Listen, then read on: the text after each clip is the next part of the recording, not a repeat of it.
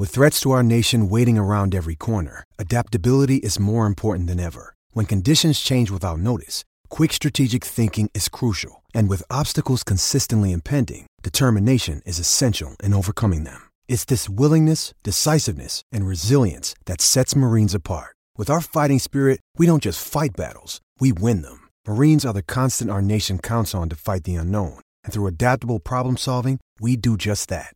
Learn more at marines.com. It's Tyre Power's Big Footy Final Sale. To kick things off, you can get the power to buy three and get one free on selected Toyo passenger car and SUV tyres. Tyre Power's Big Footy Final Sale can't last. Visit tyrepower.com.au now.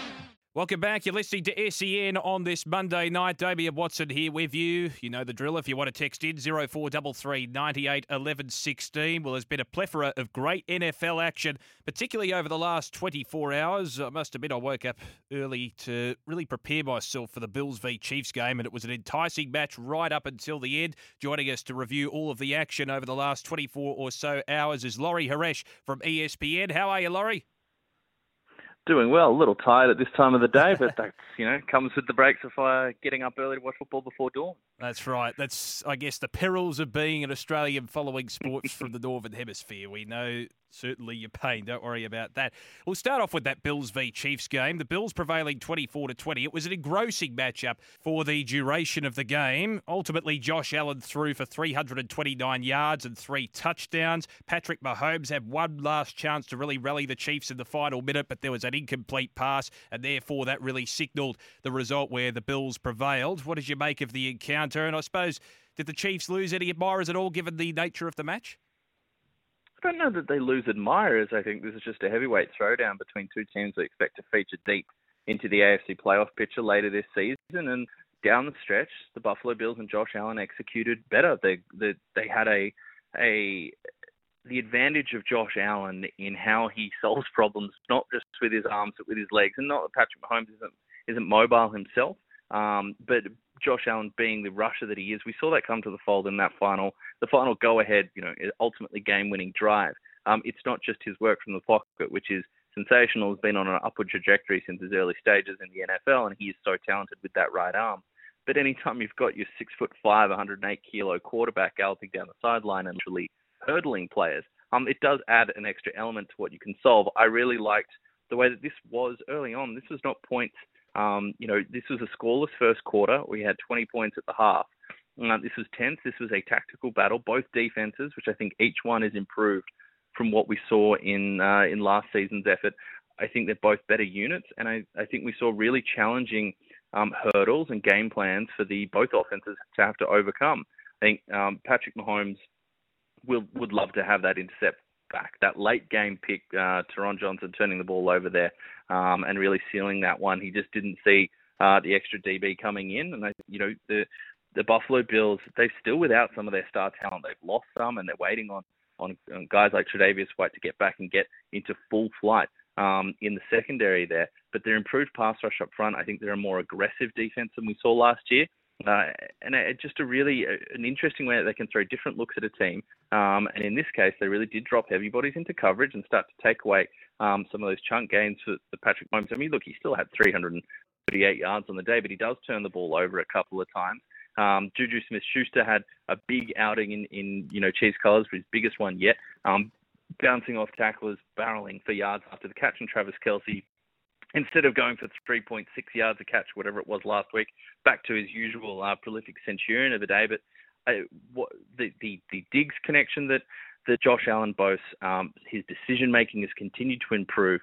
Uh, Gabe Davis looks healthy again, is making outstanding catches at different levels of the field, and just that that poise and that delivery on that final touchdown pass to, to Dawson Knox was beautiful. It was it was patience in the pocket, it was good vision, and it was delivering a ball yeah, it's the, the ridiculous arm talent that Josh Allen has, but putting it in a place where only his man um, can get to it, allowing him to come forward and attack from the rear of the end zone uh, to move forward and Knox completing the, the play there. So I think, you know, uh, not the worst rushing day from the Buffalo Bills as well. They did have some success on the ground. They're not known for a power running game or a strong running game, but mm. Devin Singletary, you know, five yards of carry. And for the Chiefs, I think that their own offensive line needs to get back to setting the tone a little bit more and laying the platform just a touch more for Patrick Mahomes so it's not just on him because you look at their top right, you know, Isaiah Pacheco delivering very little on the ground. Clyde Edwards-Helaire Clyde Edwards-Helaire had a couple of decent rushes, but he's still going for under four yards a pop. Uh, and Jerick McKinnon not offering much as well. So a, a more balanced showing, I guess, is the word when we look at the Buffalo Bills, Kansas City Chiefs. Just a few tweaks that need to be made when hopefully we get to see these two teams do it again later this year. Now, Laurie, I wanted to ask you about Tom Brady and the absolute shellacking he gave his offensive line. I'm not sure if you saw the footage of that. They obviously mm-hmm. took on the Pittsburgh Steelers, and the Steelers managed to prevail just. They ran out the clock to avoid their first one and five start in over 30 years. But you've got to admire, I guess, the passion that Tom Brady has, even if maybe, according to some, he comes across as a bit aggressive. But I suppose you've got to be if you're going to be successful. Yeah, you do, and you do admire the passion, but this is the type of conduct on sidelines that we've seen players that don't have, you know, seven Super Bowl rings chastised for. Um, True. You know, Tom Brady's clearly upset there. This is not the best offensive line he's had in his time in Tampa Bay. They suffered injuries at the start of the season, and some of those aren't coming back. Some of those are not those those realities of what Brady is dealing with on offense in front of him in regards to his protection. It will not get a lot better sooner in terms of an injection of talent. Now, um, is he understandably frustrated?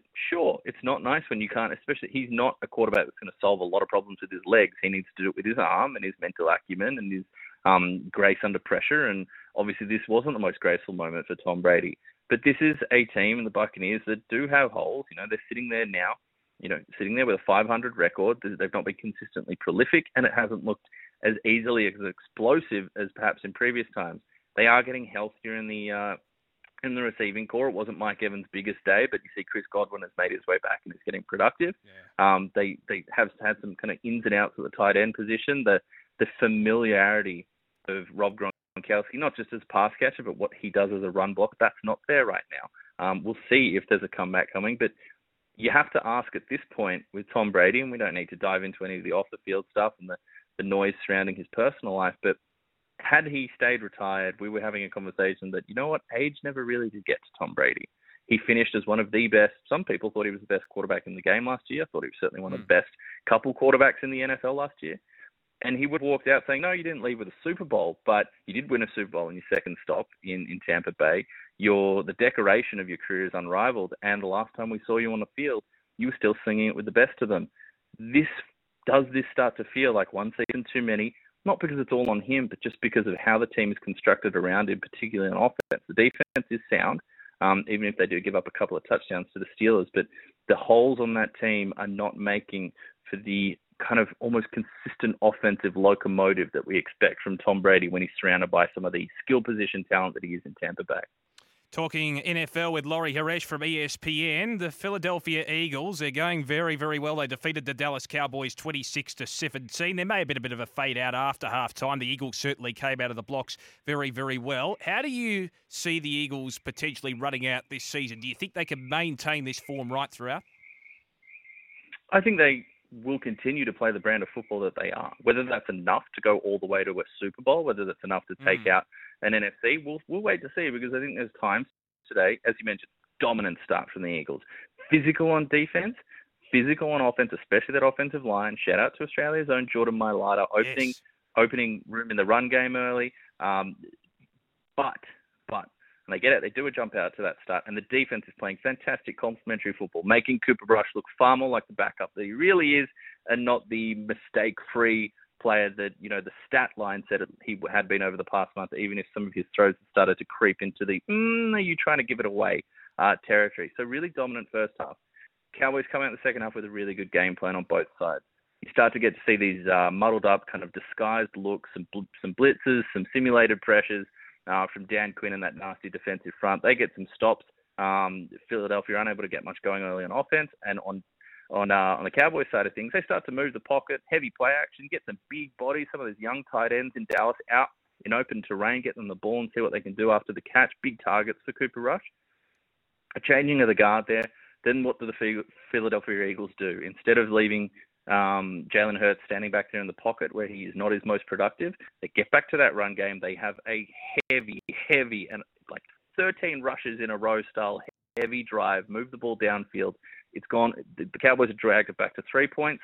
the margin, 17 to 20. They get back out uh, to that kind of two-score lead with a big touchdown drive there, and I think what will be interesting with the Eagles, you ask, can they carry it on? I, I leave this game feeling pretty similarly about both teams. We know who the Eagles are. They play this, they like to get out to a lead. They're physical. They present that dual threat with, with Jalen Hurts and those those run pass option play where you really put the defense in a bind. And we saw Micah Parsons dealt with uh, with those quite effectively today. Um, in terms of the plan the Eagles had was a very good one against Micah in those situations. And the Cowboys are a tough, good defensive team that will make solid adjustments.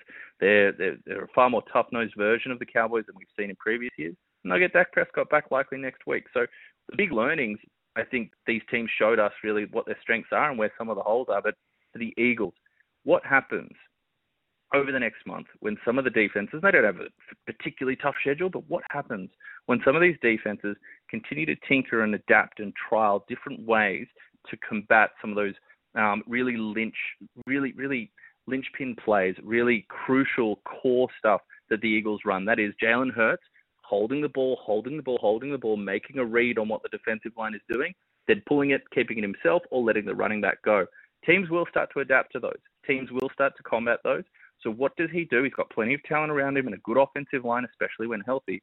What will they do uh, once the, their opposition starts to offer a little more savvy, uh, savvy response to them? What do we see from Jalen Hurts? Is he truly going to take another step as a passer? Because I don't think, as as solid as they were, as his decision making on some of those scenarios was sound today, he was left in the pocket. He didn't exactly test the Cowboys through the air. I don't think come away from that going, game going, mm, yeah, he's really taken a massive step as a pocket passer. Does he need to? I still think you're going to need to do that dueling your way through the playoffs. Uh, but it'll just be interesting to see how this season matures in terms of what the Eagles face and how they choose to overcome some of the new wrinkles that defenses present them. Uh, Laurie, I guess the other informed team at the moment in the NFL that comes to mind for me is the New York Giants. They've been pretty good. They've been tested, it must be said, and I still think their offense could be a lot more explosive than they actually are. They had to come from behind, but the main thing is they managed to find a way to win. Do you think there are ways they can really tinker with their offense though to make them a little bit more explosive? Look, I think you're going to see continual improvement from the offensive line, um, which is that they've invested there seen Andrew Thomas really mature into a, t- a high-end left tackle there. I hope to get similar returns from some of the other investment. Saquon Barkley, you just pray for health with him because um, the longer he is out there, the more opportunities he gets. It really is a joy to see him back in, in close to full flight. How does the offense get better? Mm, I think you're building Daniel Jones's confidence. I think Brian Daboll and the staff there do a really good job setting up some layup throws, some some schemed you know, results for him where look, not every pass, and this doesn't just go for Daniel Jones, any quarterback in the league, not every pass needs to be standing there like a statue in the middle of the pocket, going from read one to two to three to four, deciphering 90 different things while pass rush is coming down and you're making a precision throw. You should move the pocket. You should use, you know, feints and misdirections and ball action and and all sorts of things to really set the table better for your quarterback. As they continue to do that, and Daniel Jones increases in confidence, then yeah, I think they may start to get a little more aggressive and put some more things on his plate. Ideally, they find some sort of help and some sort of return from their wide receiver stock, but it is a pretty, pretty suspect room there. Um, so that does perhaps put a ceiling on what you're going to see um, from the passing game. But as you mentioned, they keep finding a way to win. Yeah. This is a team that is well, increasingly well coached, has a strong mentality, knows who they are, believes in who they are, believes in the people on the sideline, and that does make a difference. These sound like cliches and intan- you know um, very intangible things we throw around here, but if you've watched the New York Giants play over recent seasons and then compare to the belief and the execution in key games in in one score scenarios, you can't help but think, wow, that's really making a difference under this new regime. We're seeing defensive players step up late in the game. Kayvon Thibodeaux deserves a big shout out um, for coming up with his first career sack in a huge moment there. And look, it was Daniel Jones on the for one team and Lamar Jackson under center for the other. And Lamar Jackson and his offensive line are the ones that had the errors. They're the ones that we coughed up a fumble, we had a bad snap, but Lamar had to turn around, pick up, pirouette back around, and make an ill-advised throw that got um, intercepted there. That's them blinking. The Giants didn't, and they deserve credit for it. And the other New York team, Laurie, speaking with Laurie Horesh, of course, from ESPN, the New York Jets, they're off to their best six game start in about seven years. Breece Hall running for 116 yards. They absolutely hammered the Green Bay Packers in the end, 27 to 10. Do you think they can maintain their form as well? this is a fun, talented Jets team. The young Jets, defense and special teams, really laying the foundation of this victory today. They made Aaron Rodgers incredibly uncomfortable, and this is something that, if you're a Green Bay fan or you're watching Green Bay play, because they don't have these wide receiver weapons or a tight end weapon that's going to create instant explosion or win matchups comfortably or win quickly in routes and present easy opportunities. Aaron Rodgers, he kind of needs to, you know, do his thing and be surgical and clinical and dissect things from back there. That takes time and that takes patience and clean vision.